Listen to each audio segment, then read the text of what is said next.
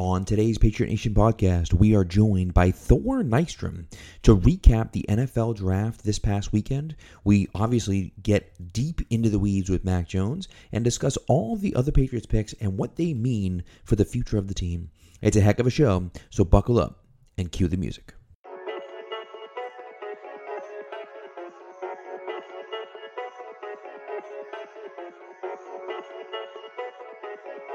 Receivers, two to the right. Russell Wilson extends the hands he has. Wilson, quick throw.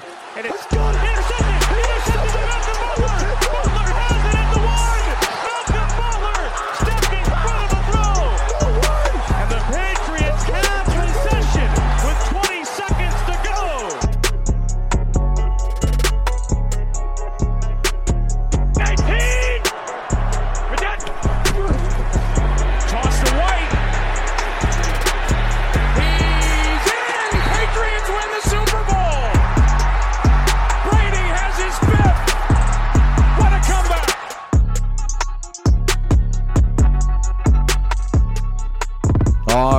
we are live on a Monday night after the draft. We are here with Thor Nystrom talking the draft. Of course, draft grades. This is what it's all about, man. We've been waiting months for this. It finally happened. And so now we have to recap with one of the best in the business. Thor, we appreciate you coming on. It's gonna be a little more cordial than it was last year, I think. Uh, you get you like the Patriots draft a heck of a lot, a heck of a lot better this time around than you did last time. Uh, Absolutely. But, uh, Good to thanks be for coming boy. on, and uh, must have been a, a crazy draft draft weekend for you, huh? Oh yeah, yeah, yeah. I'm just still like catching my my head on it. And like this year for NBC, they had us doing this thing where it was like live reactions, like after the picks. And like, you know, you think like going in, like, oh, that'll be fine. You know, like, you know, you know, most of the guys that are gonna go and you know Yep. whatnot. But like, even though I expected the Trey Lance, like I saw the Trey Lance thing coming. I could have won a lot of money if I listened to you five weeks before. yeah, like I had to do the live reaction after that thing, and I like I was still mind blown because it was like mind blown of like, oh my god, like those two guys did this, like they did the greatest smokescreen in NFL draft history. You know, like anyway, a lot, lot was going on and a crazy draft weekend. You know, like a, Yeah. a really, really interesting and compelling draft. I thought overall. I agree. Let's talk about that. I want to start with that San Francisco thing. First of all, I, you know, however you feel about Lance, what do you think about the trade up? Number one, but number two, what was with the smokescreen? Like, why? I guess would be the question I have. Yeah, so I, I think there's only one theory that makes sense. So I just I just take it as fact. It is like what what I think happened is um, you know, they make the decision to trade up. They love Lance. And I think that some sharp I mean, those guys in particular, but I you know, we don't know of the other sharp teams that were in on Lance. I'm guessing the sharp teams in the NFL were the ones that were in on him and they just weren't talking about it to the media. You know, it was like, you know, we because you know, I think San Francisco um I think Lance was above Wilson on their board, and, and I think it was we're moving up. Our old, you know, defensive coordinator Salah's, you know, over there, whatever, and they didn't want Salah going to Joe Douglas and being like the smartest offensive dude I ever worked with my entire life, and then John Lynch, who's a pretty sharp dude himself. They just mortgaged the entire, you know, future of their franchise, and they're putting both of their names on the line at this point. You know, where it, it will be a lifetime of, of embarrassment for them if, if Trey Lance is a bust. Do you think we should take a look at those two guys one more time? Maybe Right. think about this one more time. That's what I think it was. I think the smokescreen specifically was for the Jets, obviously, because we knew who was going to be the, you know, the first pick or whatever. I, I think that the, the 49ers wanted Lance to get to them. I, I think he was their dude. Makes sense. It does make a lot of sense. I mean, when you when you put it that way, like it's not for the people after them; it's people before them. I guess Exactly. Makes yeah, quite a bit of because anyone after them, it doesn't matter. And once the Jets had made the Darnold trade, that was locked in. They were taking the quarterback, and we basically all knew who that was. Th- there wasn't even a process. You, you guys will recall this during the pre-draft process, where there was like with the Jets, it was always like it's going to be Wilson. You know, Right. it, it wasn't like, oh, you know, they could go this way or they could go that way. It was like they were just sort of locked in on him. And I think a part of it, like, you know, for fans out there and everything, like, I, Zach Wilson was an easy pick on Thursday night. That was an easy pick. You're going to get celebrated here for the next couple months, you know, whatever. Trey Lance, that's a harder pick, Right. right? And then of course you're, you know, the the you know the trade equity and stuff like that that they put in. But like if the Jets had taken Trey Lance at two, you, you are facing a lot of second guessing in the immediate aftermath. Um, you know, is is that something that would you know dissuade you from thinking further about what seems to be an obvious decision to you on the surface? I don't know, but it, it seems like the Jets were zeroed in that way. And I again, I I think the reason for the smoke screen was the 49ers wanted to keep it that way. So so let's get into your your draft rankings here because I know we take a look at them every year. You do a great job with that. Uh, get into the Patriots right away. A uh, lot lot higher on them this year than last year. I think yeah. we talked um, before we went live. You you'd given them a C, I think, around there for last year. Obviously, we had said you know a lot of them panned out uh, Onwenu, Dugger, Uche, uh, but this year gave him a B plus. Right. Uh, what was kind of your thought process process into that? What was you know your reasoning for giving him such a high grade? Was it the Mac Jones pick? Obviously, the Barmore pick. A lot of people had a top 20, top 25 grade on him.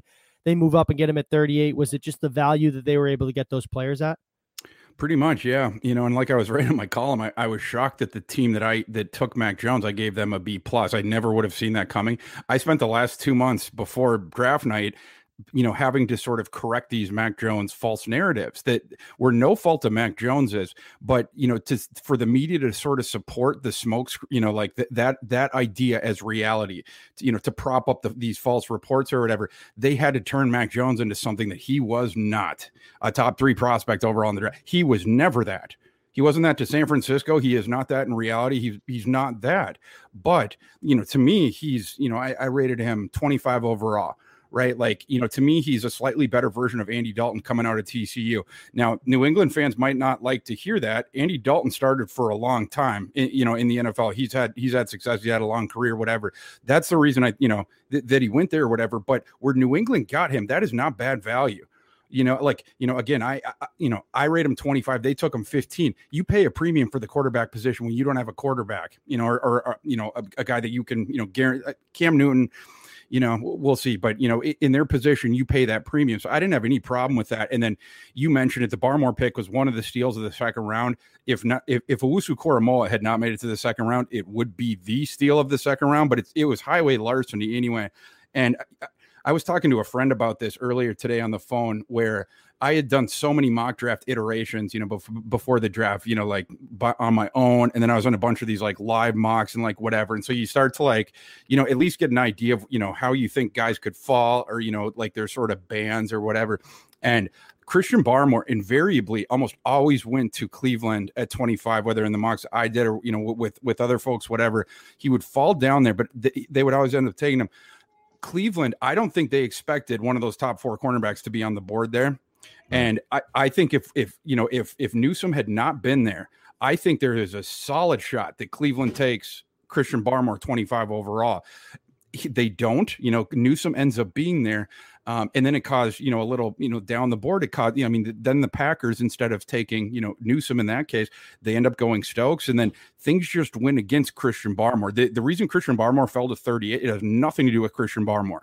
That's, you know, the, in this case, it was circumstantial. Again, I, I think he goes 13 spots above where he went if, if Newsome was off the board before 25.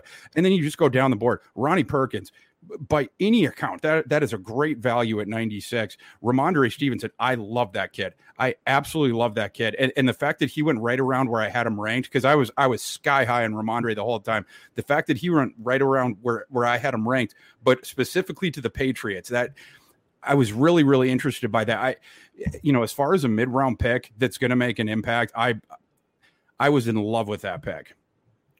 Yeah. I think they did a great job overall, you know yeah, and just going back to the Barmore pick, you know, a little bit, they had to move up to get him, obviously, because he did fall and they, they didn't really expect him to fall so much.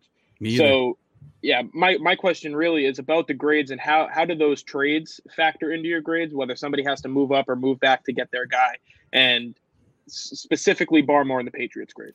Yeah, so if there's a criticism of my my stuff, it's like it's it's almost too analytical as far as like coming right after the draft, and it's also you know just sort of based on my opinion, you know where I had the kid ranked, you know in advance or whatever. Right. But in, in, in you know in, in cases of like the trades, you know it becomes like who did you get in the slot that you traded up for? How much excess draft equity did you give up? Christian Barmore, to, to again to me, top twenty prospect. I ranked him number twenty overall, so the juice is going to be worth a squeeze on almost any trade up to thirty eight to get him because again for me he's you are getting a it, it's not just the idea of a steal it's that you're literally to me getting a top 20 prospect and so like you know it just in a vacuum you pay up for that but like i mean like that you know the trade they made up to get him i thought was very smart because you're getting back a better prospect than you know then you're giving up equity even though if, if on the trade chart it seems like you're giving up a little bit more in the moment Yeah, Right. and we Right, knew we too talked- they would use those four. They had three fourth round picks within you know 17 slots or whatever it was. You knew they were going to go into day two, you know, specifically and use that to kind of close the gap between. We thought 46 and 96. They end up moving up to do it, and then having that big gap, which they're they're really never, you know, they never do. And they they made one trade, which was crazy to me. They're usually you know moving up and down the board, trying to you know have a good solid pick every you know 30 to 35 slots they stood um and i think too with the perkins pick you noted i know i'm all over the place here but uh that was a lot of people had him as a top 60 player and then obviously he fell for you know whatever reason and they get a premier edge talent at 96 i think that's a guy who can come in and contribute uh, high motor player that can come in and contribute day one Yeah, that's right. Yeah, and both both those guys were sort of dev- devalued for, I mean, in in some ways different reasons, but then also in the exact same reason, right? Like they were both concurrently suspended at Oklahoma. You know, I I uh um I specifically with Rhamondre because I had a real conviction about that kid having watched him down the stretch. Um, you know, and then going into the game against Florida where he, you know, was going nuclear, but it was it was basically week after week. And another interesting thing with Oklahoma that, that I noted now, this is it's not specific to Rhamondre necessarily, but I, I think it speaks to his value is that early on in the season, Spencer Rattler, who if you look around the industry right now, you'll note that he is, you know, the, either the first pick or you know one of the top five picks in these two early mock drafts. At the beginning of last year, the, the recruiting he was not playing up to his recruiting hype. He was playing okay, but like I, I watched him in a couple games and I was like, you know, he's going to take longer than people thought right? Because he was like the first Lincoln Riley handpicked quarterback that was like going to start for you know the, the Sooners. It had just been the the grad transfers up to then, you know Baker and and Kyler and then and then Jalen Hurts. Well, Rhamondre Stevenson was suspended for the first what was it three? It was like three or four games.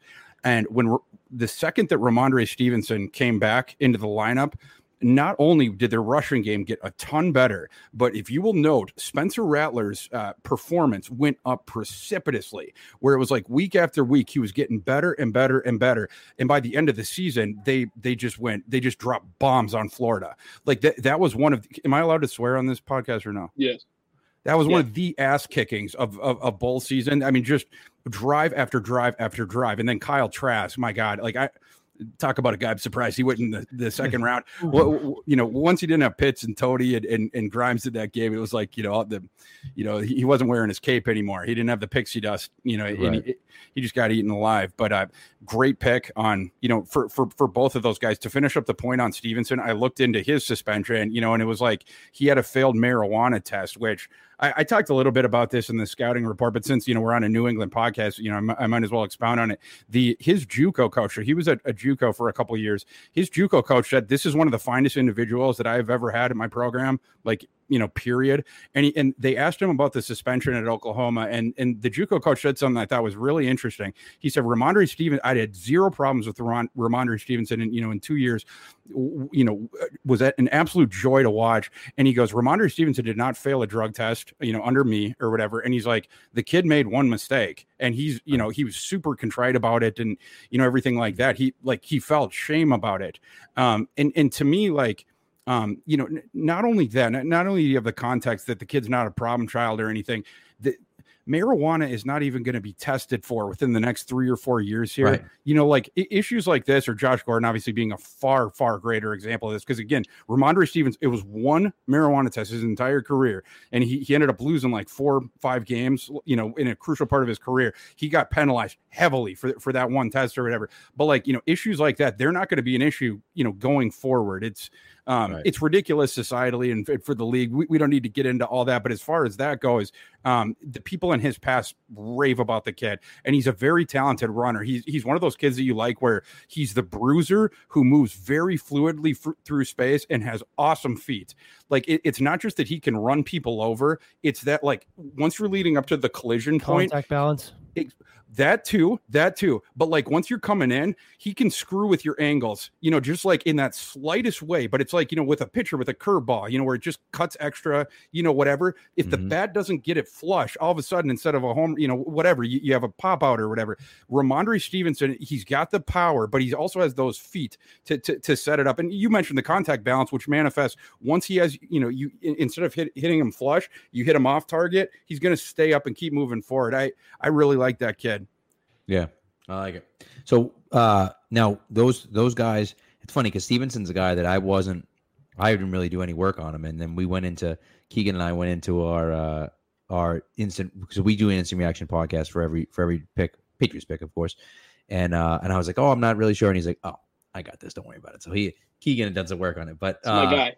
but and so Love McGrone, we had we had talked, uh, you know, about McGrone before the draft and, and you know, in mock draft shows and stuff. But we really hadn't talked about their last three picks. So I just want you to kind of shed some light on on them. So Josh Bledsoe, uh, which Josh, well, the, the extra H throws me off, but whatever, you know. Uh, so Josh He's Bledsoe. If you haven't seen him, he's huge. yes. Massive. So Josh Bledsoe, Will Sherman, and then Tre Nixon, the, the final pick. The which, Ernie by the way, pick. Tre Nixon, the Ernie Adams. I don't know if you saw the video. Ernie Adams. It was it was Ernie Adams hand selected him uh, as Oh, his last his last pick. His last um, pick ever, yeah. No, he last He picked pick David ever in the Givens. he picked yeah. David Givens, so Yep. as a seventh rounder. So hopefully this guy pans right. out. Yep. Wow. Okay. I no, I didn't know that. That's that's actually super interesting. Okay. Did did he explain like why it was He- like he, Tre Nixon? He didn't it just- explain why it was Tre Nixon, but Bill, you know, Bill in the draft room gave this whole speech about you know Ernie's been you know 40 years and blah blah blah whole thing wrote the book on scouting and you know and we're gonna we're gonna let him make the final pick He was Um, quick with it. he was very Bill quick said- Was he? Yeah. Bill said we're gonna we're gonna give Ernie the final pick, and he said, "All right, uh, Tre Nixon, he- wide receiver out of UCF." And it took about three seconds. That's Yep. that's really interesting. Interesting. Yeah, th- that UCF team had multiple receivers that, you know, like the the kid that I was super low and I I- he didn't get drafted. I don't know if he signed with anyone, but like the kid that put up stats is that was it Marlon Williams is his name? Like Yep. and he, he was just like an older, you know, receiver that they just threw like the short passes to or whatever and then he would just like bowl over people which clearly wasn't you know, you couldn't project it, but like between Nixon and then that Harris kid that started to come on late, you know, he's the kid who's like 6'5, 215, 220. yeah and he like, went to Carolina no that's not he's right. that kid's really interesting too. Like, yeah. I after watching Marlon Williams, who initially, like, you got, you know, you realize back in like November, you, you know, you, I watch a lot of college football because I have to watch it from the time it starts, basically till when, when it ends for my job every single week or whatever. Uh, and like you start to see, like with with UCF, I hadn't gotten assigned to their games, but like Williams, the the stats were like such that I had to look into him a little bit, and it was just like, eh. But then the other kids, Nixon being one of them, but that Harris, it's like, who are who are these guys? You know, it's like that was that was more of the interesting thing. As far as blood, so we can just sort of start at the top. As far as Bledsoe goes, I wasn't as big of a fan of his game. I, I think I ended up uh, rating him as undrafted, uh, you know, maybe right outside or whatever. Um, you know, sort of right on that line, uh, 222 overall. So, so no, I, I guess I would have rated him as a seventh rounder. Um, you know, like he's, he's a musk, you guys mentioned it, like he's a well built, um, sort of, you know, uh, muscular type, type dude or whatever. Um, you know, but like for, for me, I, I don't know. I, you know, I, I put him lower because I, I don't trust him uh, a hundred percent. Like, but you know, he played a couple different roles at, at, at Missouri, you know, between like the, the safety thing, and then they would move him into the slot as a slot defender. And he's one of those guys that like, you know, I think some people saw him as, you know, sort of like a, how would you call it? Like a chess piece on the, the, you know, like in the bargain bin, like, you know, maybe, you know, whatever.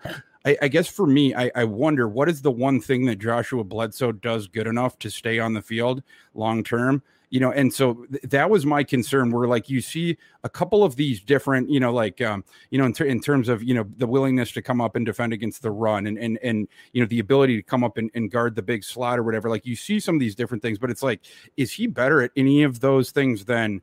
You know comparable prospects eh, you know at, at the safety position or whatever. And so that's why for me he fell. But again there's other people in my industry that saw him as on the other side of that where it's like not only did they think you know maybe you know he, he th- that they thought he could do both. So it's like new england has a good track record with those kind of players. So like again i i, I was lower on them but when new england took a, bit higher like specifically with them it's like it, it was the opposite of my rhamondre stevenson thing where i was like Right. i was like pumped to pat patting myself on the back with bledsoe. I was like oh man i might have been wrong about bledsoe i mean we'll, we'll see yeah yeah Uh, Yeah, yeah. So just- I, you want you want, you want me to go down or do you guys want You to talk about yeah, that? I was gonna say McGrone because that was a guy me and Keegan. Um, we kind of pinned on him on our big board. That was one of the two we hit, I believe. Um, we kind of Oh, had we did have you guys, you guys got that in your in your mind. We had McGrone. Yeah, we had him as a Oh, fifth rounder. Yeah, so we we we pinned him just to you know obviously coming off the ACL. Uh, Belichick kind of talked about in his press conference after. It's more of a 2022 pick. They're going to rehab him, and I, I don't think he'll he would see the field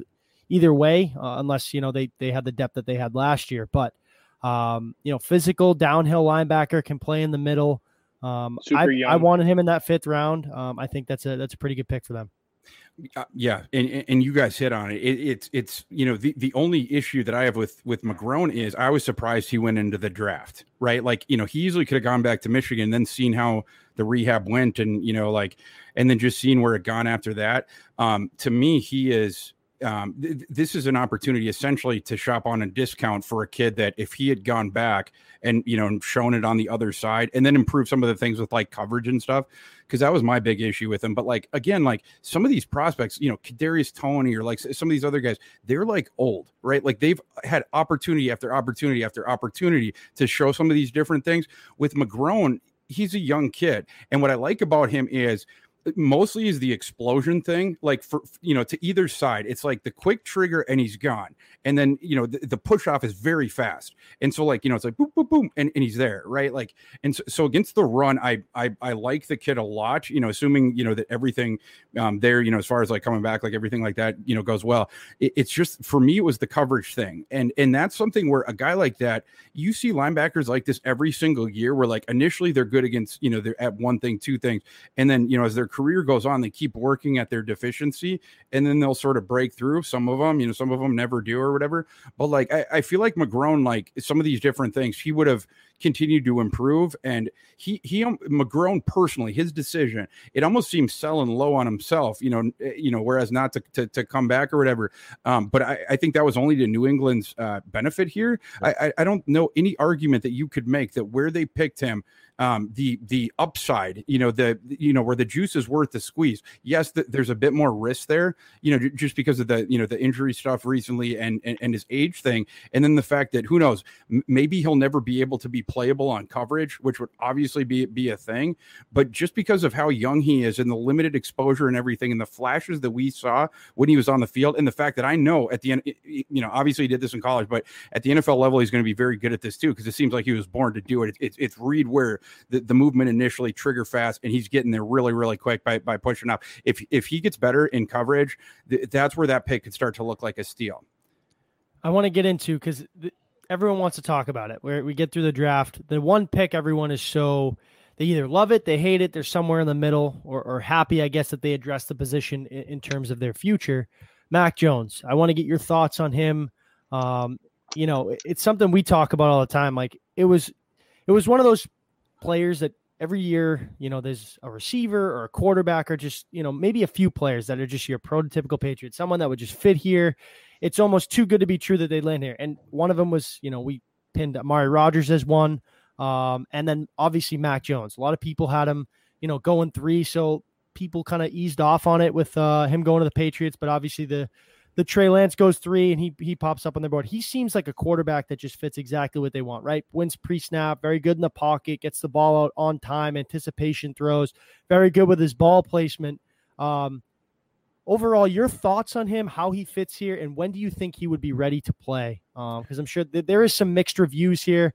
Uh, I know for me, and I'm, I'm pretty sure I speak for Keegan and Pat, we're kind of in that boat where you're spending a you know this is a five year investment on him. Take your time. You have a quarterback here that now you have that bridge guy in Cam. How good is he going to be? That's yet to be seen, but take your time with Mac.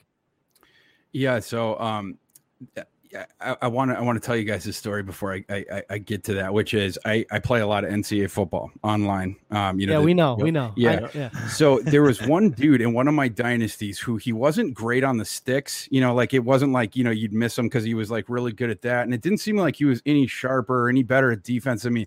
And I just could not beat this guy no matter what, and I couldn't figure it out. And so I I asked one of my buddies, you know, at one point that played in these dynasties, I was like, what does that guy do? Well like why can i never figure out why is he always one step ahead of me? And and the guy said next time you play him notice what he does before the play. And so i the next time i played him sure enough you know i'm i'm i'm, I'm watching out for what happens pre-snap. The guy motioned. He, he motioned which is something that i don't do. Um, and the information that he got just by doing some of these different motion things, whether I was in zone, whether I was in man, where where my safeties were, am I in double high, am I in single high, he was able to destroy me merely because of that. um, your point is so well taken about the guy that like is super sharp before the snap. I, I think that's a very underrated uh, skill, you know, and, and, and obviously, you know, Brady and, and the Patriots have exploited that for for years. It is a thing, right? Like, you know, the, the guy who's able to play chess before and, the and snap. not to cut you like Sure. I feel like that's overlooked with when when evaluating quarterbacks Yes. and like where they came from, the amount of adversity that they went in. I mean, Mac Jones's stories, you know, obviously Joe Burrow's Joe Burrow, but it's right on par with that, with what he went through at Alabama, uh, the amount of learning and, and developing that he took. That's why, like, I feel like people overlook that when evaluating quarterbacks.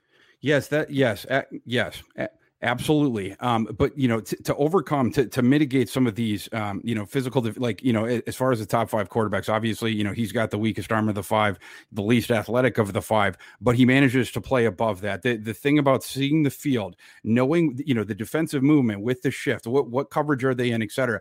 Steve Sarkisian loves that kid for a reason. It's not because he's got the bazooka. It's not because he's you know he's a, as athletic as Trey Lance or whatever. It's because he understands all the pieces before the snap. He's calling it out to his.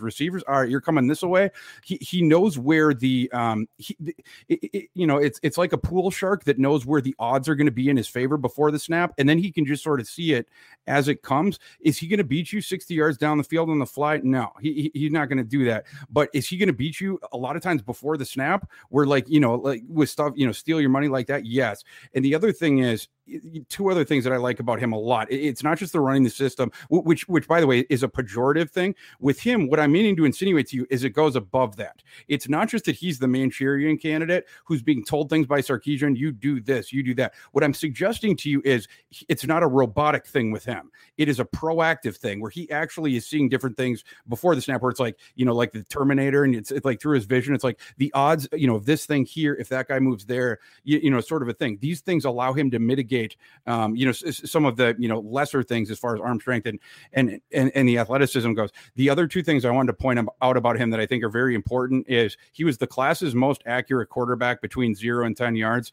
So like, you know, again, like I, I- I'm, I'm, less concerned about him down the field, but like, you know, th- that other thing in conjunction with the fact that he does not miss with his placement or his accuracy within 10 yards, very important. The other thing that I really like about him is you see with one way that I can spot bust potential quarterbacks or guys that I, that, that I think could be bust is their their play craters against either better competition, number one, or in the face of pressure. And usually with those guys, Drew Lock, you see it in both. Th- Their splits, if you look at it the other way, they plummet.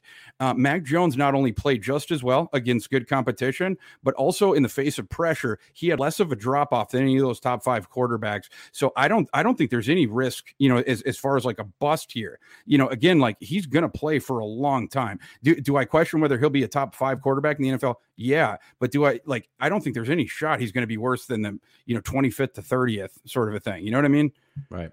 No, it's it's it's a great point. Go ahead, Keegan. You're selling us. I mean, all the things that you mentioned, like the, the the short accuracy. I mean, all they have is tight ends and running backs on the roster, so that's great for them, you know. And um, one one of the things I want to talk about on him is just the long term projection on how long it's going to take to get him where he needs to be to really lead this team, you know, to be a contender because he had four years at Alabama to learn the system and, and learn everything he needed to, to learn. Can he do that in one year behind Newton? Or do you think that it might take a little bit longer? I think it's nice that you have Newton because it gives you it gives you uh how would you say uh um you know not security blanket but like uh you know you're walking the tightrope and, and you have the you know whatever underneath The you or whatever Yeah. Yeah. yeah I mean like for for me I you know if if I'm the Patriots like I hope that Matt goes in and outplays Cam and for me he's gonna have to like even if it's just by a bit but it's gonna have to be objectively outplayed I would love to start him in week one but like is, is you know if he doesn't great we'll start Cam right? Like, you know, th- there's no problem there whatsoever. Like, we can wait until Cam or t- until Mac is is out playing him in practice, and then you know, and and, and then we can do it. Like, um, but but as far as like for me, like I, I think he is uh, he's NFL ready now in that the things he is like the best at, they're already there. They're already, you know, plus NFL level. I mean, like last year he was playing for what is an NFL staff. In fact, if Alabama staff last year had been in the NFL, they would have been one of the NFL's best staffs. You got Yoda and, and Saban, and then Sarkisian's one of the great play callers for me in modern college football history. This is a guy who drank himself out of college football and is now the, the head coach at Texas just because of how, how good he is at, at that. But again, like when it's it's often mentioned with with Mac Jones as a pejorative, right? Like you have this awesome supporting cast, you you know, you have the whatever. Um, but what is underrated about it is he again sees all this stuff beforehand, right? Like again, there's a reason that Sarkisian loves him way more than some of these other guys he's worked with because it's not just the thing of like you do what I say. It's he sees all these things as they're happening, the, the fluid things, and again can call it out in the moment when the you know when the, the game clock is down to six seconds. You're going to come here, you're going to come here. He sees what the coverage is. Okay, the, if the safety goes that way, I got a one on one look over there. Or if, if he does this, there's going to be an open guy in the flat.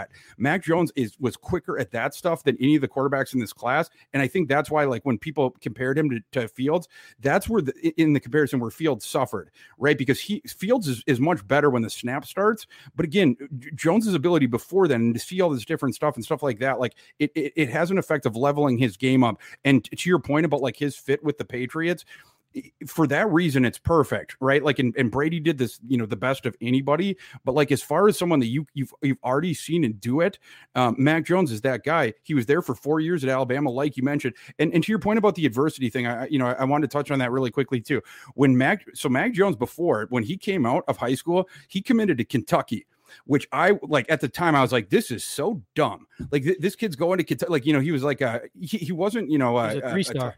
Yeah, he, he, wasn't a top guy, but like uh, you know, he was. Um, you know, and I think he got up to four there at the end. Like I think he was like a top, you know, fringe of the, you know, the I top. think two. after he decode, that he was a four, but when he committed to Kentucky, he was a three or something like that decision making, it bumps him up a star getting out. Yeah, of well, but, but you know, but if so, like he was a high, high, you know, three star, like he, you know, right, right. on that line or whatever. Um, the, he, the Kentucky, uh, it was offensive court. It wasn't the head coach, but it was one of their assistants. Was so furious when Mac Jones decommitted to go to Alabama that he wrote out a tweet. Like it was one of the funniest things I've seen on a, on, on a signing day or whatever. But Mac Jones, like I thought he was doing a really stupid thing because not only did they have the quarterbacks there, he signed in the same class as Tua, and it's like you know what what do you think you're going to do? Go in there and you know and like it, like it was it was crazy to me. Um, but you know, not only did he go there to work, like you know, I'm not like he had the self awareness to realize like I'm not where I want to be to go to the pros, which was like the ultimate goal. And he's like, if I can compete against the best and learn from the best, like I might get there by the end. And he ended up starting, you know, at the end of that junior year when Tua got hurt or whatever. And then this was the season when they, you know, when he when he really jumped up, improved every single year. Clearly, the coaches will tell you that, you know, in practice, everything like that. So I, one thing I wanted to talk about, and I love I love what you're saying about Mac and you are selling us on this. And, and Mike McDermott here says, you know, Jones will need to be elite in order to lead the Patriots Super Bowl title. This what's interesting, and, and it's kind of something that's been popping around in my head since since the draft. But this team and, and what the Patriots have been building, and we've been talking about this now for like two years now. They're building what they had at the beginning of this dynasty, this 01 team. Now it's a throwback team I don't know if it's going to work in the NFL anymore, but it's a run heavy team with a good defense. They have a ton of chess pieces on defense that they can play with. Um, and then you get a quarterback in who does what Brady did, right? You know, and diagnoses things pre snap and kind of goes from there. And then what happens is that, you know, that quarterback then needs to be elite to get you over the hump, right? It can get you to 10 and 6 or 10 and 7 or 11 and 6 or what, you know, whatever it is with the 17 game schedule now, but like it can get you into the playoffs playing that type of thing. But you need that elite quarterback if that team is going to then take that leap to get into and perhaps win the Super Bowl. And of course, we don't know if Matt can do that, but I think it, it's set up perfectly for him to do that. And if he can reach that level, that is really where I think this team can really shine. That's for sure. Yeah, a- absolutely. And you talk about like his, you know, you guys were talking about like the fit before and everything like that. Certainly, guys that don't have the physical tools can play up, you know, whether they're in the ideal circumstance or whether they were just better than we thought, you know, from the jump, you know, Brees, uh, Brady, etc. And yeah, I mean, like, you know, speaking of that to like Jones, again, able to mitigate, you know, the, these different things that we talk about with him. Brady, people didn't think what he was going to do was possible whatsoever. And by the way, it's not like he has a howitzer, uh, you know, even you know, at right. you know, you know, whatever. And as far as athleticism, uh, we you know we were right about that you know he was never very athletic whatever it but but it was like you know you know the, the, that side of the game that i'm talking about about like it's like um you know, like whereas regular quarterbacks just sort of see it like you would see it in Madden, you know, like, like seeing the screen like that. It's like some of these different guys can see the. I mean, for Brady, it's like he's Neo. Like it's literally everything is binary, and it's like all these different numbers. Like he, pr- through his vision field, it probably wouldn't look anything like we would think it would look. Like decisions would seem super obvious. People would be going slower, you know, etc.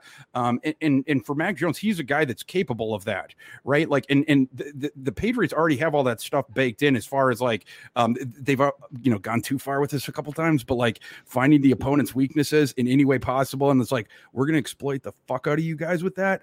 Mac Jones is the guy you could do that with, not because he's he's you know crazy more physical talented. It's the shit of like Mac's gonna find that guy real fast. He's right, right there, and if I do this, we're gonna have a matchup there right? Or you know, if he happens to trail the other guy, then I'm going to know that they have switched into this thing.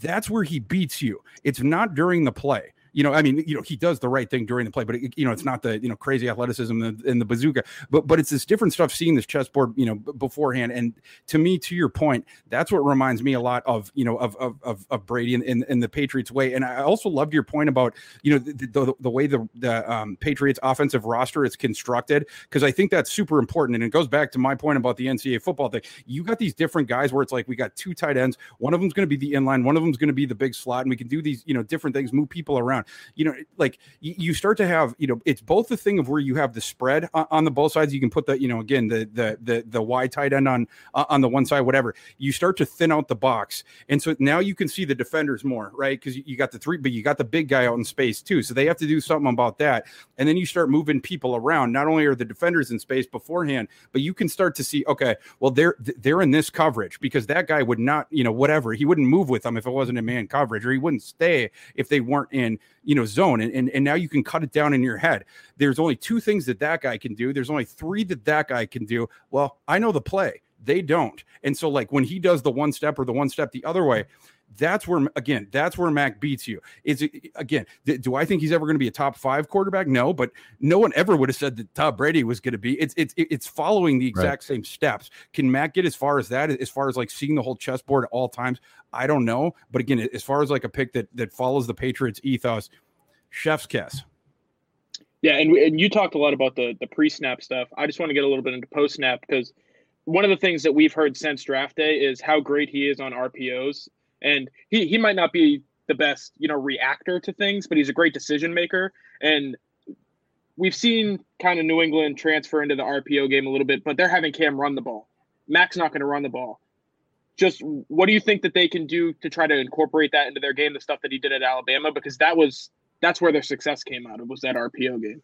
Yeah, yeah, the point's really well taken. Yes, he is. He's really good at the decisions. He's going to make them very fast, and he's not. You know, even though it's it's it's snap fast, he's not going to put the ball in harm's way, right? So it's you know, again, going back to the pool shark thing, he's always playing the odds, and he knows where his limitations are as well. Very important. And, and as far as the RPO stuff, yes, that that's absolutely going to translate. Alabama did a lot of that, and they had the ridiculous athletes in space, so they could just go, you know, like opponents couldn't do anything about it or whatever. Uh, but, but with the Patriots, what, what's interesting is you might see Mac run a little bit more. Um, the one thing that surprised me about Mac was he actually tested a little bit better than I thought he was going better, to. He, better 40 than Patrick Mahomes. It turned out that he was a bit more athletic. And it now you can't blame me for saying that he's like a, you know, was a, like a lead footed statuesque, you know, pocket passer at Alabama because they never had him run. In right. fact, right. I, you know, I, was looking into to props before the national title game against Ohio State. I looked deep into him. Mac Jones had negative rushing yards in college over his career heading into that game. Now, now in college, they take away your sack yards, but still, like, you don't see that you know, like he, he does not want to come out of the pocket. And you saw even like during the Ohio State game, there was there was one play where he had like 10 yards in front of him and, and he could have just he could have just walked to the first down, but he kept his eyes up. He's always doing that. So um one interesting so, so you have that, and I like that by the way, you know, that, that he'll throw it. But one thing to keep in mind with that is it's possible that he is a bit more, you know, I mean, we've seen that that he is more athletic, but it's possible that we can see a, a bit better of a runner. Now, I'm not talking about anything crazy, um, but a guy that can steal yards, you know, both in the in the RPO. If, if like you're going to crash down because you don't think I'm going to leave the pocket, like you know, I'll, I'll just run right around you, whatever. Like, I, I, think you'll see a little bit more of that because I think a part of the thing at Alabama was, and, you know, and this came from Sarkisian and Saban, but like we have so many awesome athletes that, that are going to be running downfield, especially if the play is extended a little bit. I think they drilled into Mac. We always want your effing eyes downfield you know, do not take it beyond the line of script. We always want you. And, and, and I think it was something that was drilled into him so much that, again, even like he'll keep looking. If as long as he's got time, he will look for the opportunities and he sees the field so well that, you know, he can generally, you know, at, at least is going to, you know, go over that away. He's going to make the right decision. I like that. So I know you just came out with your UDFA ranks. So somebody asked about, uh, you know, UDFA's. Patriots have like six. I think they have seven after the uh, I thought, Seven after I, Jakob Johnson. Or I maybe eight. Reese said eight. So I think they have eight roster spots left. Um, anyone that you think they should target here? In, they got to keep uh, the streak alive. They got to keep that streak agent. alive. They have, I think it's 17 straight years they've kept an undrafted free agent on the roster to start the season. Oh, so well, that, yeah. Th- I mean, that's getting extended. Uh, do, do, you guys know the kids they've signed? Because I actually like. I don't think they've signed. I don't think they've signed, any- they've signed anybody yet. No, they haven't signed really. Anyone. No, yeah, no one, which is so. weird, right? Really? It's like strange. usually do it right after the draft. They have yeah. like five guys. Like last year oh, with Will Hastings and Jeff. They usually Thomas. have about they have about twenty spots open. Usually, they only have whatever we said seven or eight this year. So, yeah. I the the one thing that I was hmm. thinking was this is a very competitive roster. I mean, if if you whittle down the obvious cuts, there's still about sixty guys on the roster, so it, it's going to be tough to make the team. So maybe players just aren't interested in joining because I'm sure that they've looked into it, but you know, like Pat said, who are some of the guys that you think would fit well and, and may have a shot at making well, so, that team? So I will say in advance, like I don't know who is signed and who is not, because like today was like my right. first sleep day of like two buds. So I like I actually don't know like where the I know a couple. Like I know that Bushman, my boy, went to the Raiders, um, but like you know, as far as the other ones, I don't know. Um, I, I, did see that Marvin Wilson went to the Browns. I, I, I, really like that signing. One Patriots guy, I'm sure this guy is signed already, but Cade Johnson from South Dakota yeah, State. Like, do you know? Do you know if he signed with anyone? He did. He, did. he signed with uh, uh Seattle. Seattle. That's okay. it. Yeah, they signed and, someone yeah. else too. They signed um, another wide receiver as well. They they drafted Eskridge. They've got DK and then a bunch of short, fast guys. That's their wide receiver room. Yeah, I, I think Johnson's going to hang around. He reminded me a lot of a, a Patriot dude, you know, just like the, the right. slot receiver who's not super duper explosive, but he's he he gets separation, runs routes well, and then he comes down with anything you throw to him. You know, he's just like a right. guy that kills you with paper cuts, you know, kind of a deal. So, um, Trill Williams, it, like I think any team t- should take a shot on him because his upside is higher than you know. That's the Michigan State corner, right? Syracuse. Or Kentucky? Syracuse. Yeah, the Syracuse kid. Yeah, yeah. Syracuse had a really weird defensive system where they were con- like, because you think about it, they had they had uh, Trill Williams, they had Melifonwu, and they had um Cisco. Cisco, that's right. So, so they had three dudes that were like legit, you know, guys that were going to like, you know, hang in the NFL or whatever. And yet last last season, and you know, uh, Cisco got injured after like the third game, but like even before then, they would get shredded in the secondary a lot. And it like some of the stuff was just like, you know, Cisco would take like a lot of sh- you know chances or like he he loved to try to jump balls or whatever. Uh, yeah. But the other thing is like they put him in. Uh, Syracuse had like really weird defensive um, habits, I guess I would say. Like on offense, they they play super duper fast, whatever you know, go go go go go. And then on defense, they have like pre delineated uh, aggression, I guess I would say. And uh, depending on what the offense does, uh, you could put uh, DBs into islands real fast. You know that that they're not going to win at. They're going to look really bad, you know, on, on like a you know film or whatever. Uh, but Trill Williams was a guy that you know I was a little bit lower on him some, than some other people, but I was still stunned that he didn't go. Like I had him one hundred oh eight overall. I think it looks like he went to New Orleans. Okay, yeah. um, yeah, and, and New Orleans, they you know like over the past couple years, they've only picked like you know th- their past couple class was like three and four guys, I think. You know, th- this year they picked a few more, but like that's a roster where like the the lower part of it's not spoken for. So I, I think like like I like that you know landing for him. I, I wish I knew some of the guys that weren't picked so that I could speak to it more specifically as far as like yeah, it's, it's, a tough yeah, question. Yeah. yeah. You know, as, as far as like who's even out there or whatever, because I'm sure everyone I'm going to toss out is like you know already been already been picked up, but um, That's the hard part, right? Yeah, uh, uh you know, j- just a couple of the other guys. Sadarius Hutcherson for sure is a guy that I would have, uh, you know, taken a flyer on. Sadarius Hutcherson was not good enough, like in the past couple years, to get drafted. Just if, if you were look, if you drafted out of that vacuum. But the thing with him was he's he's a super duper athletic dude that comes forward very fast. Like he's got springy legs, and so the issue with him is like his technique sucks. You know, he's still like learning and stuff like that. But like I thought that kid would get drafted just because of that sort of special sauce of getting on you quick and then his ability to move around, you know, pull and like get out to the second level, stuff like that. Um, if I was any team, I, I would take a, a, flyer on that. Like there were there were teams that were taking fucking long snappers in the sixth round, and it's like you're gonna take a fucking Jeez, long man. snapper instead of Trey Smith in in in, in the sixth yeah. round. Like yeah, you know, was... and it's like oh, you know, Trey Smith's his lungs. You know, like he's a risk. Okay, yeah, motherfucker, in, in the second round or the third round he is, but it's right. like in the sixth round you're starting to take long snappers, you're starting to take punters, kickers, like you know, and, and different guys that there's a, just about zero chance that they're going to make your roster. And, and, you know, some of these different guys that we're talking about, you know, are are very much on on that level as well. Uh, teams are just torching their like late draft picks, and it like fucking t- you know ticks me off because it's well, like. Yeah. So so that's what I want. So Trey Smith is a guy I wanted to talk to you about because yeah. before we wrap up, two two teams that I wanted to point out. The one team you were very high on, one team you were very low on drafting wise.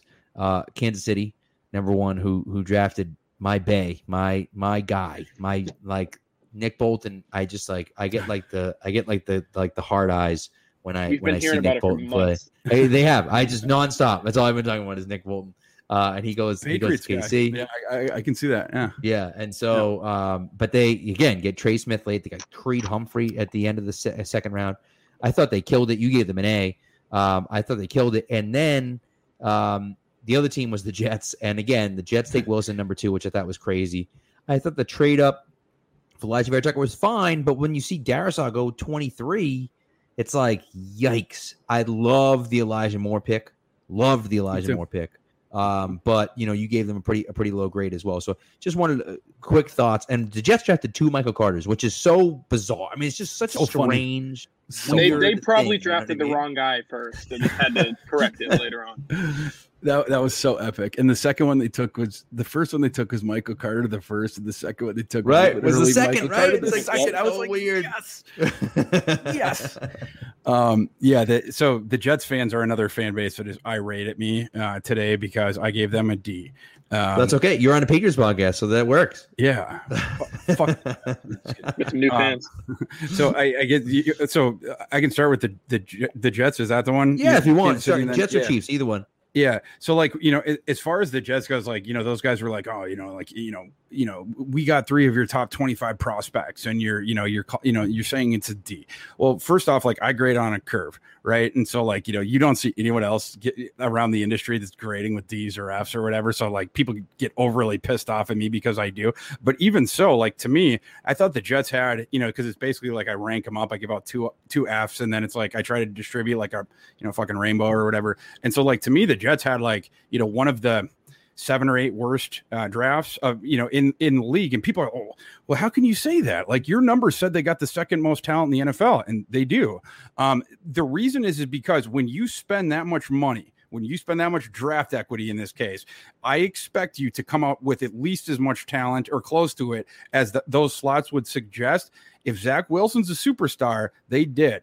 But if he's not, the, you right. know, I mean, like the whole thing is a disaster. It doesn't matter how good Vera Tucker is or how good, you know, Elijah Moore. Think back to the Darnold draft. Like, do you, does anyone consider that a success? You know, I, I don't know who they, they took after that, but that draft is a disaster because you took a guy, you know, at three overall that, like, you know, wasn't good for you. And then you had to give away essentially. And so for you know, in my evaluation of Zach Wilson, I think he is far riskier than other people think, and I don't think he's as close. You know, so like I think his transition is going to be you know harder into the NFL, and his game doesn't translate as well than I think people think.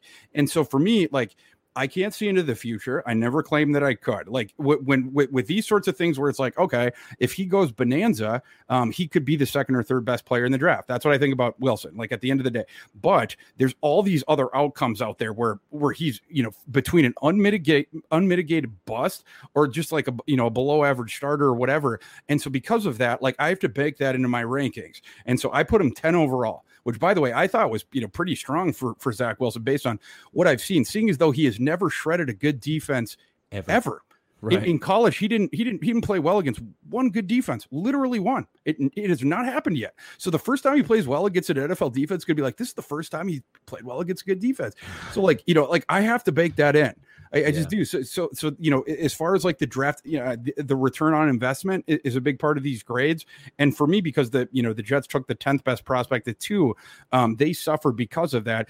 As far as the Elijah Vera Tucker trade, I loved your point. Uh, you know, like in with Vera Tucker, when you, are coming in, you, you know, I, I, think like it was like you know he not only you know he he was the best uh, interior offensive lineman. I didn't have Creed Humphrey by the way too far behind him, but but he was you know the the, the number one dude or whatever. Um, but like the, the way that the board fell, especially in hindsight, in the moment they gave up too much. I, I believe they gave up 370 uh, trade points to the Vikings to get 340 back, yeah, which is you know two thirds and got a fourth back. Like it was a lot.